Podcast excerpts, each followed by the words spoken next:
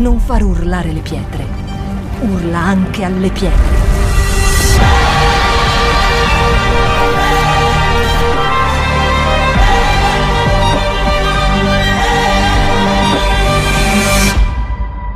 Shout 2022. Alza il volume della tua fede.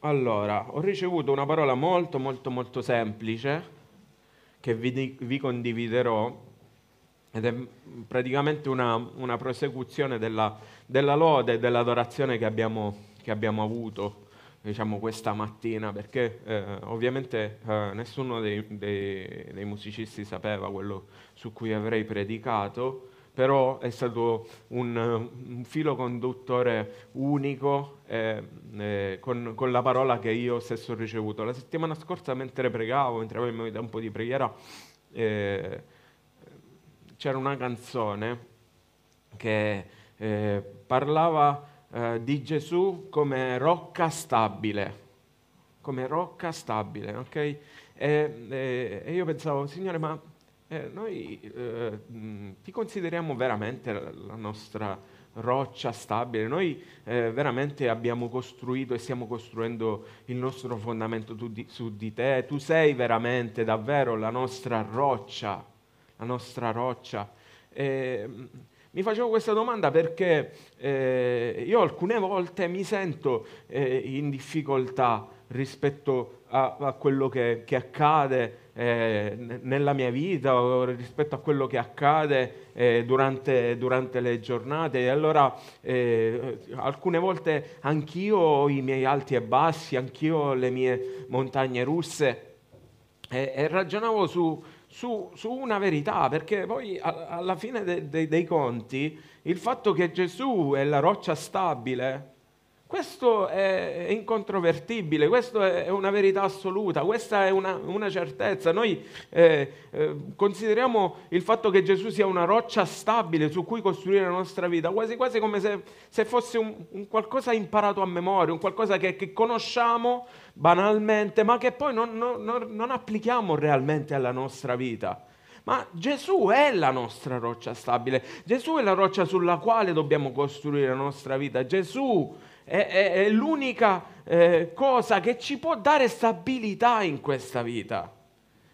Perché eh, tutto il resto è destinato a crollare, tutto il resto è destinato a sgretolarsi, tutto, questo, tutto il resto è destinato a, a, a, a, sbriciolarsi sotto i nostri piedi senza che neanche ce ne rendiamo conto. E ultimamente quello che stiamo vivendo e quello che stiamo ve- vedendo parla di questo tutto quello che vediamo, tutte le certezze su cui costruiamo la nostra vita, che sono diverse da, da, da Gesù Cristo, unica roccia, pia- roccia stabile, e si sta sgretolando.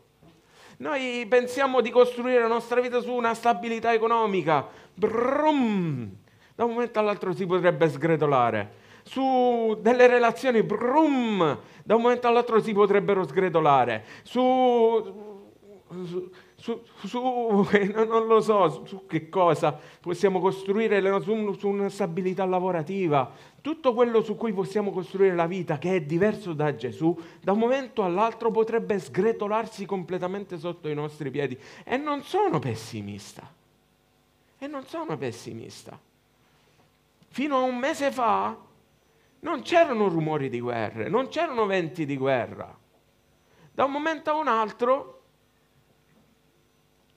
sebbene le cose nascano da lontano, da un momento all'altro c'è stata l'invasione. Ora tutti hanno paura che possa arrivare una, una guerra nucleare e che ci faccia fuori tutti.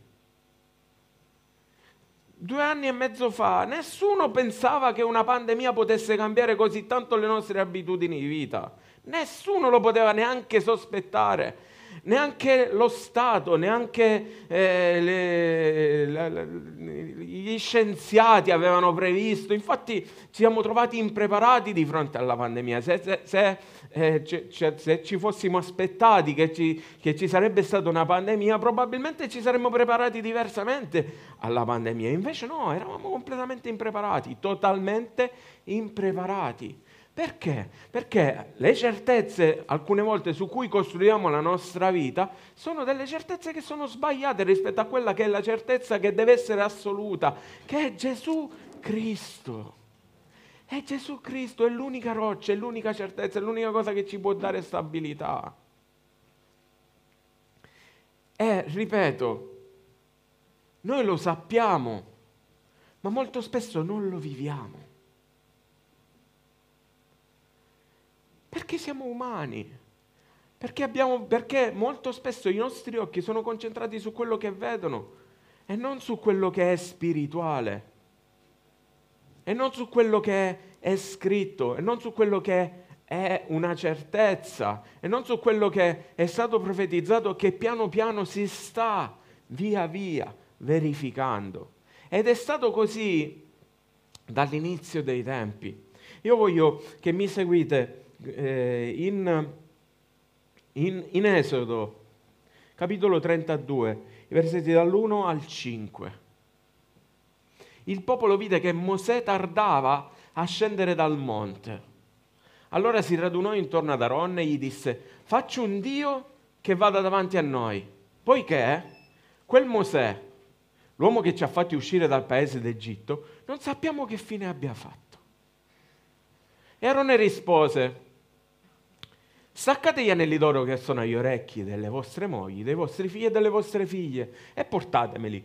E tutto il popolo si staccò degli orecchi eh, gli anelli d'oro e li portò ad Aronne. Egli li prese dalle loro mani e dopo aver cesellato lo stampo, ne fece un vitello di metallo fuso. E quelli dissero, O Israele, questo è il tuo Dio che ti ha fatto uscire dal paese d'Egitto. Quando Aronne vide questo, costruì un altare davanti al vitello ed esclamò, domani sarà festa in onore del Signore. Ragioniamo un attimo. Mosè era salito al, po- al monte per stare davanti alla presenza di Dio. Il popolo non volle avvicinarsi al monte. Il popolo aveva paura di avvicinarsi al monte. Ok? E disse a Mosè, Mosè, vai tu, parla tu, presentati tu davanti alla presenza di Dio. Ok? Il popolo non conosceva Dio. Il popolo conosceva Mosè.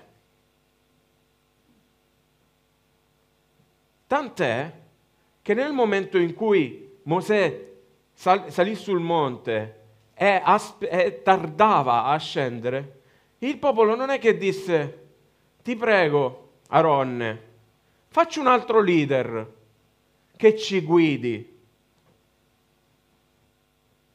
Ma disse Aronne, faccio un altro Dio. Ora, se era Mosè che era salito al monte e che tardava a scendere, perché il popolo non chiese un altro leader ma chiese un altro Dio? Perché aveva fatto di Mosè il suo Dio. Ok? Il popolo non conosceva Dio, conosceva Mosè e aveva fatto di Mosè il suo Dio. Non pensate che sia così lontano da quello che facciamo noi. Perché noi oggi il nostro Dio lo chiamiamo in un altro modo. Il nostro Dio lo chiamiamo economia, il nostro Dio lo chiamiamo eh, stabilità. Perché io sfido chiunque a, a vivere eh, in tempi di pace e a vivere in una pace interiore se ad esempio eh, viene a mancare il lavoro, oppure se ad esempio eh, non, non, si trova in una, in una relazione stabile. Sfido chiunque a trovare la pace internamente semplicemente perché c'è scritto qui chi può dare la vera pace, se le certezze su cui sta costruendo la propria vita vengono a crollare da un momento all'altro. Non credo che sia così facile. In quel momento la certezza per il popolo era Mosè. Nonostante si lamentassero in continuazione di lui, nonostante eh, si, si, lamentassero eh, de, de, de, del non avere cibo, del non avere acqua, del, di, di, di qualsiasi cosa, loro avevano costruito la loro certezza, la loro stabilità su, su Mosè. E molto spesso noi facciamo esattamente la stessa cosa. Noi costruiamo e fondiamo la nostra vita su quello che i nostri occhi vedono, su quello che i nostri sensi percepiscono, su quello che sono le nostre certezze autocostruite e che molto spesso si discostano da quello che c'è scritto là. Quindi quando la parola viene e ci dice attenzione a costruire la vostra casa, a appoggiare la vostra casa sulla roccia e non sulla sabbia, noi sì, lo sappiamo, lo sappiamo benissimo, però da qui a metterlo in pratica, poi forse qualche cosa cambia, forse un po' ce ne passa. E il popolo fece così. Il popolo di Israele a un certo punto vide che mancava il suo punto di riferimento, vide che mancava la certezza su cui aveva costruito la sua vita e iniziò ad andare nel panico. Iniziò ad andare nel panico e iniziò a, a dire, oh, come facciamo? Ti prego, facci un altro Dio. E lo stesso facciamo noi. Ci viene a crollare una certezza su quella su quale abbiamo costruito, subito andiamo a cercare la soluzione per uscire da quello stato di stabilità. Perché siamo fatti così? Perché noi abbiamo bisogno di riposare nella pace. Noi abbiamo bisogno di stabilità. Noi non riusciamo a vivere bene l'oggi se non abbiamo certezza del domani. La verità è questa. Noi non lo riusciamo a vivere bene l'oggi se domani pensiamo, se domani pensassimo che noi non avremmo cibo da mangiare, noi non riusciremo a, vi- a vivere bene l'oggi. Noi dobbiamo fare razione di quello che ci serve per vivere, per sentirci a posto, per sentirci tranquilli. È vero o non è vero? Ma Dio ci ha creati così. Dio ci ha creati alla ricerca di pace. Dio vuole che noi ricerchiamo la pace. Dio ci ha creati bisognosi di stabilità. Dio ci ha creati bisognosi di certezze. L'unica differenza è che Dio ha detto, ehi, la certezza sono io. La stabilità sono io. Fai attenzione a quello che stai cercando. L'unica cosa che non ti crollerà mai da sotto, da sotto i piedi sono io. Io. Possono scoppiare guerre, possono scoppiare pandemie e noi non sappiamo né perché scoppiano guerre né perché scoppiano pandemie. L'unica cosa che sappiamo è che Gesù Cristo è Dio. L'unica cosa che sappiamo è che Gesù Cristo si prende cura di noi. L'unica cosa che sappiamo è che Gesù Cristo ci ama. E ci ama così tanto che ha dato la sua stessa vita per noi, per amore. Queste sono certezze. Queste sono cose incontrovertibili, queste sono cose incontestabili, sono, questa è la base su cui noi dovremmo costruire la nostra vita, dovremmo costruire la nostra fiducia, dovremmo costruire il nostro futuro, il nostro domani. Noi dobbiamo costruire la nostra vita su questa certezza. Noi dobbiamo costruire la nostra vita sulla certezza che abbiamo un Dio che è Padre e che ha tutto sotto controllo, anche se nel mondo sta succedendo il putiferio. Perché la verità è questa. Noi non lo sappiamo come si evolverà questa guerra. Possiamo scegliere se vivere nella paura e nel panico che possa scoppiare una guerra nucleare o che ci possiamo trovare senza cibo, senza niente? Oppure possiamo vivere nella certezza e nella stabilità che Dio rimane sempre Dio, che Dio è la roccia stabile, che Dio è l'unica certezza, che Dio ci ama, che Dio ha tutto sotto controllo, che Dio conosce la fine fin dal principio Dio conosce la fine sin dal principio. Ci avete mai pensato che tutto quello che sta succedendo uh, nel mondo non sposta e non cambia di una virgola il carattere di Dio? Niente, niente. E noi umanamente possiamo anche sforzarci di, di cercare di capire il perché stanno succedendo queste cose. Sebbene sia stato tutto scritto, tutto previsto e tutto profetizzato, è tutto qui, è tutto non su un iPad, ma su, sulla Bibbia. Il popolo di Israele non ce l'aveva neanche una Bibbia. Noi ce l'abbiamo, ok? Per questo quando mi parla di casa sulla roccia o di casa sulla sabbia, parla di parola. Parla di parola. Chi costruisce sulla parola, ok? Possiamo leggerlo insieme perché eh, lo, lo, lo, l'ho dato ai, ai ragazzi. Luca 6, 46 49. Perché mi chiamate Signore, Signore e non fate quello che dico? Chiunque viene a me e ascolta cosa? Le mie parole. Ok?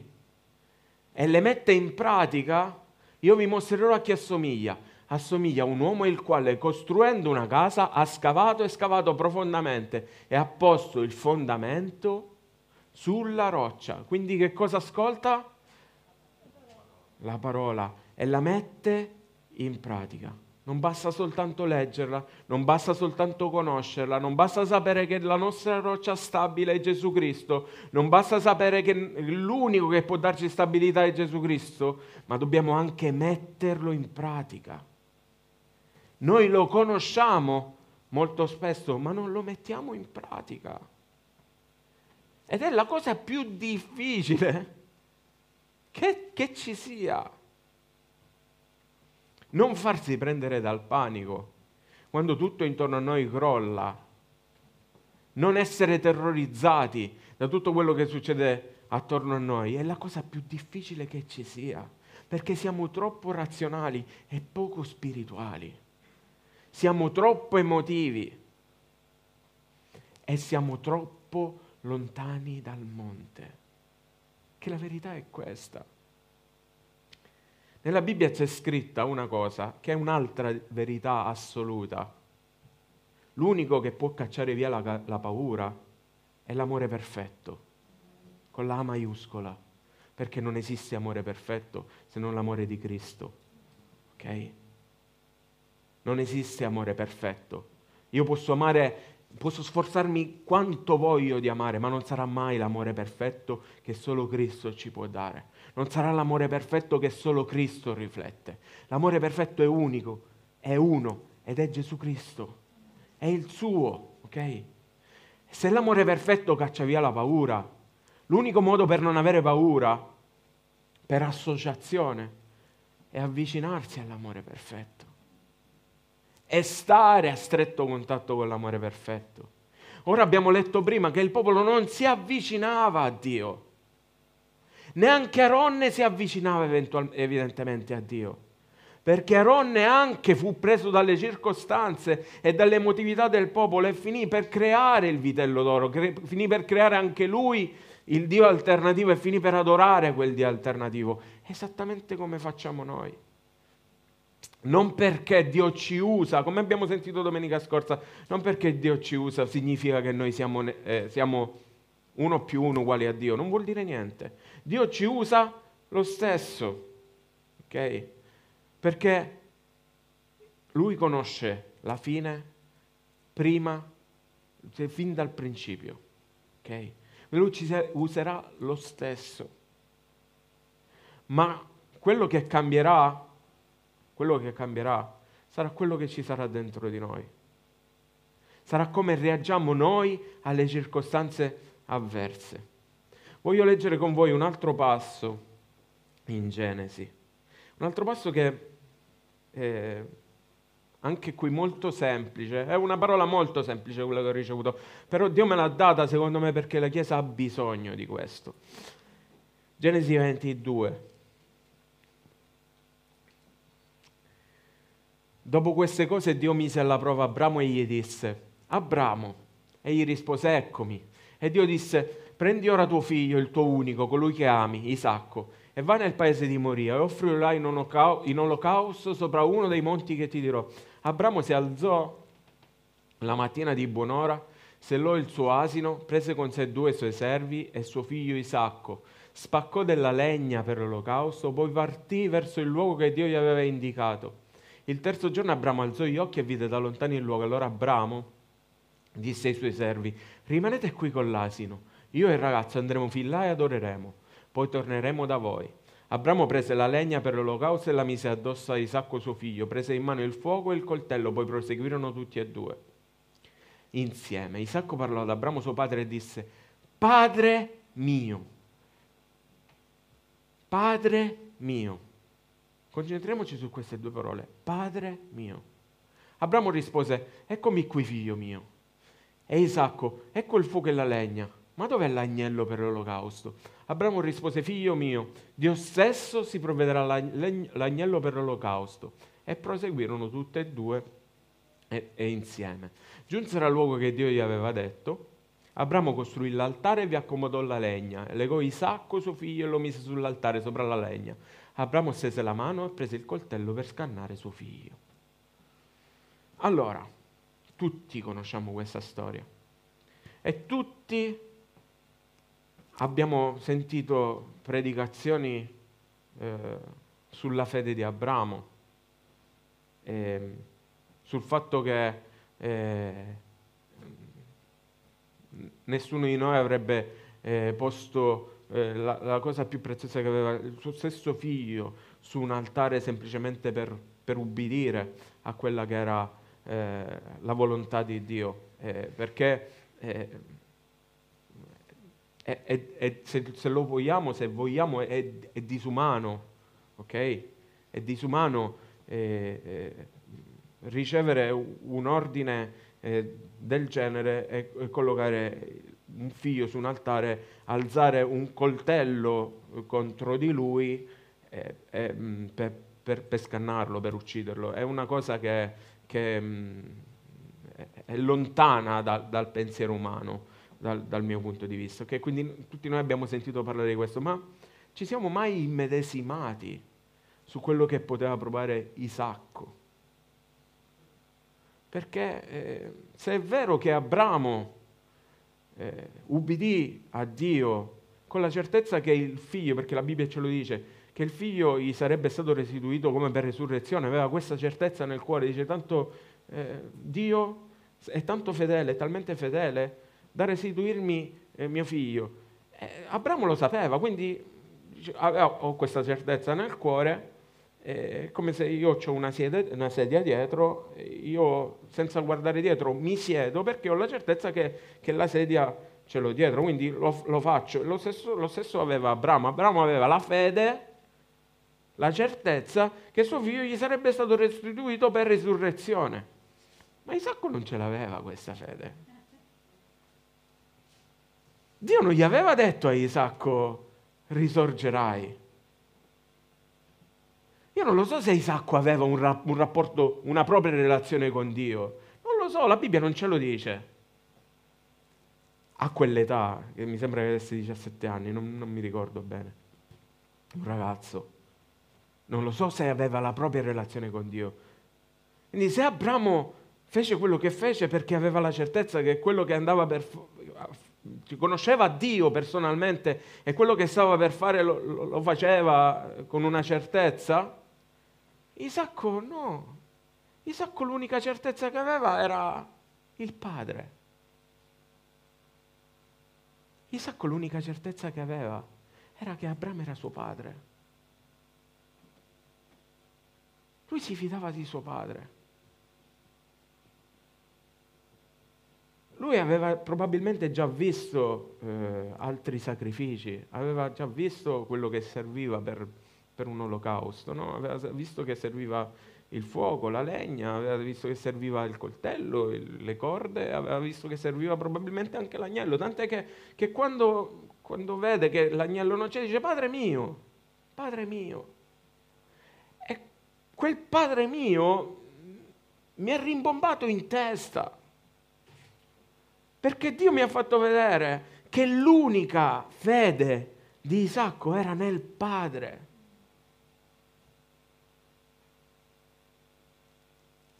Lui non sapeva quello che sarebbe successo.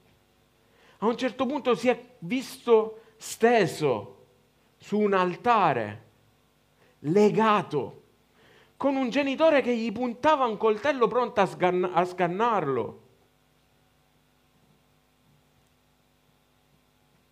E, e, io immagino che eh, mentre, mentre, face- mentre vedeva questo diceva, Padre mio, io mi fido di mio padre.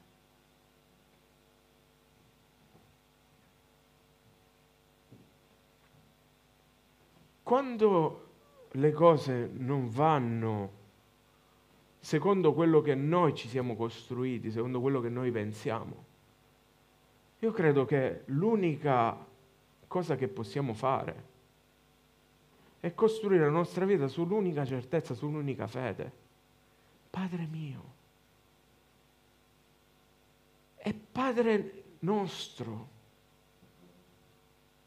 È Dio anche se nel mondo ci sono le guerre, anche se nel mondo ci sono le pandemie, anche se perdiamo il posto di lavoro, anche se non troviamo il fidanzato, anche se, se succede il finimondo intorno, anche se non siamo più bene di salute. Anziché farci delle domande a cui probabilmente non possiamo dare delle risposte, perché come Isacco, lui era inerme, era immobile, fermo, non poteva fare niente. L'unica cosa che poteva pensare era Padre mio e mio Padre. E noi siamo, siamo nella stessa identica situazione. Di fronte a determinate cose, noi siamo no, inermi. Possiamo dire soltanto Padre mio, io di fronte a questa guerra personalmente mi trovo in difficoltà. Mi trovo in difficoltà perché non so come pregare. Perché a me mi verrebbe voglia di dire nel nome di Gesù. Metti fine a questa guerra nel nome di Gesù. Io voglio sgridare il demone che ha, che ha alzato, eh, le, le, che, che, sta guidando il pensiero di Putin. Vorrei, vorrei fare, vorrei guerreggiare. La verità è che è tutto scritto. La verità è che Dio conosce le cose, la verità è che Dio ha tutto sotto controllo, la verità è che io non so perché sta succedendo, però l'unica cosa che so è che Dio è mio padre. L'unica cosa che so è che Lui è la mia certezza. L'unica cosa che so è che lui ha la situazione sotto controllo. E allora le mie preghiere possono soltanto essere, Signore, ti prego, rafforza, rafforza tutte quelle persone che stanno soffrendo. Salva salva più persone possibili, fa che usati di, di, chi sta servendo, dei volontari per salvare più persone possibili, che più persone possibili possano giungere alla salvezza. Noi non lo sappiamo perché stanno succedendo queste guerre, non sappiamo perché stanno succedendo le cose che stanno succedendo. La nostra unica certezza deve essere il Signore. Non possiamo fare altro. Noi, quando abbiamo paura, dobbiamo avvicinarci. Avvicinarci, anziché farci domande. E perché succede questo? E Dio, se sei Dio, perché non puoi fermare questa guerra? E Dio, se sei Dio, non puoi guidare e fermare ogni cosa? Non serve a niente. Dio sa. Dio sa, Dio conosce Dio ha la situazione, il quadro completo, Dio sa, conosce la fine fin dal principio. Anziché fare questo, noi dovremmo avvicinarci al monte di Dio, perché è l'unica cosa che toglie via la paura. È l'unica cosa che toglie via la paura è l'unica cosa che ci fa stare al sicuro, è l'unica cosa che ci protegge, è l'unica cosa che calma il nostro cuore quando le cose vanno male. L'amore perfetto non c'è altro. Non c'è altro. Possiamo fare tutti i ragionamenti del mondo, possiamo cercare le risposte a tutte le domande del mondo, possiamo costruirci tutte le nostre verità. Sono tutte destinate a sgretolarsi. L'unica cosa che resterà in eterno, per sempre, per sempre, è che Dio è il Signore. È che Dio ci ama. È che Dio ci protegge. È che Dio conosce le cose. È che Dio sa ogni cosa. E un giorno, quando saremo con Lui, magari ci darà anche le risposte. O magari le vedremo noi con i nostri occhi, perché sicuramente vedremo quelli che erano i piani di Dio per l'umanità. Noi li vedremo e diremo, ma guarda qua, che noi ci siamo sforzati con la nostra intelligenza. Io mi sono stancato di pensare a tutto quello che succede. Perché tanto con la mia intelligenza non ci arriverò mai a comprendere che cosa sta succedendo. Io ho deciso di alzare le mie mani completamente, di arrendermi completamente alla volontà di Dio. Io non sto più pregando perché non so più come pregare contro questa guerra. Non lo so, non so. Io sto pregando soltanto per le famiglie, Sto pregando soltanto per le persone in difficoltà, sto pregando soltanto per i bambini, sto pregando che veramente il principe di questo mondo cominci a prendere qualche legnata. Ma un giorno noi vedremo quello che era il piano di Dio e dire guarda tu, quanto possiamo essere stati stupidi a preoccuparci quanto possiamo essere stati stupidi a cercare di costruire la nostra casa, a cercare di costruire le nostre vite, a cercare di costruirci dei dei alternativi. Perché la verità è questa. Quando vediamo che la risposta di Dio tarda, quando vediamo che Dio tarda, quando vediamo che secondo la nostra concezione Dio tarda, perché Dio non tarda mai, i suoi tempi sono perfetti, però secondo la nostra concezione, secondo i nostri ragionamenti, magari lo vediamo tardare. Il popolo che, fa, che fece? Vedeva che Mosè tardava. Ma Mosè non era in ritardo, Mosè stava alla presenza di Dio. Il popolo pensava che la presenza di Dio avesse steso Mosè, ma non era così perché Mosè poi scese. Mosè poi si presentò davanti al popolo.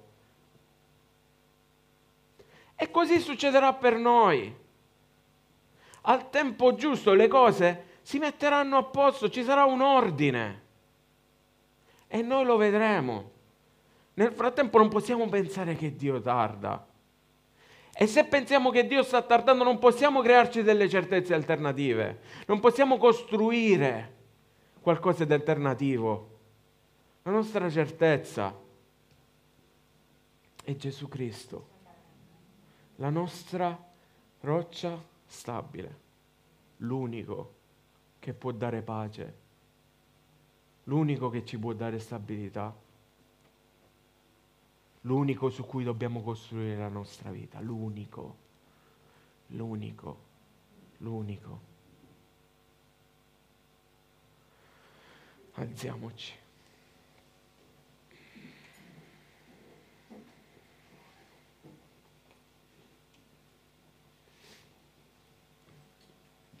Rimettiamo Luca, capitolo 6.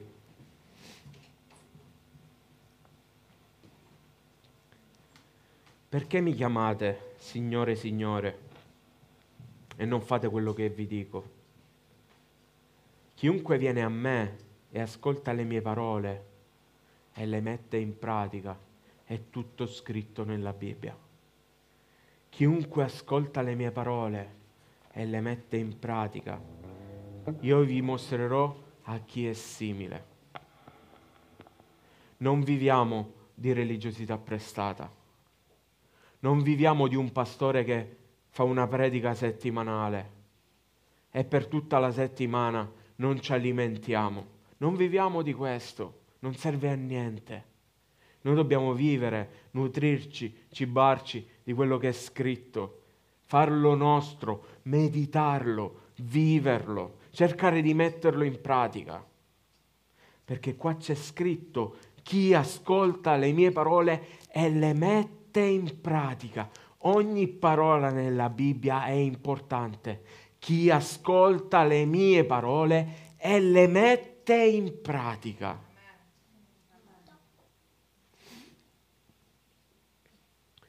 Vi mostrerò a chi è simile.